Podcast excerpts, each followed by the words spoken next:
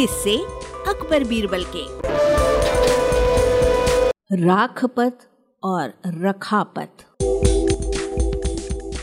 एक बार दिल्ली दरबार में बैठे हुए बादशाह अकबर ने अपने नवरत्नों से पूछा, भाई, ये बताओ कि सबसे बड़ा पत यानी शहर कौन सा है? पहले नवरत्न ने कहा, सोनीपत। दूसरा नवरत्न, हुजूर, पानीपत सबसे बड़ा पथ है। तीसरे नवरत्न ने लंबी हाँकी, दलपत से बड़ा पथ और कोई दूसरा नहीं है।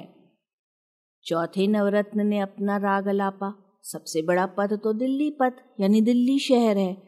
बीरबल चुपचाप बैठे हुए सारी बातें सुन रहे थे। अकबर ने बीरबल से कहा, तुम भी तो कुछ बोलो।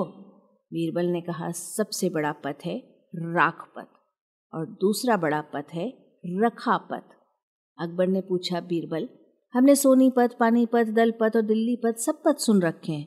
पर ये राखपत और रखापत किस शहर के नाम है? बीरबल बोले, हुजूर राखपत का मतलब है, मैं आपकी बात रखूँ और रखपत का मतलब है, आप मेरी बात रखो।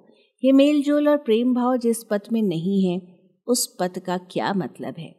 प्रेम भाव है तो जंगल में भी मंगल है और प्रेम भाव नहीं तो नगर भी नरक का द्वार है। अकबर बीरबल की बातों को सुनकर बहुत खुश हुए और उन्हें कई इनामों से नवाजा। वाचक स्वर संज्ञा टंडन अरबरेजियो डॉट कॉम की प्रस्तुति।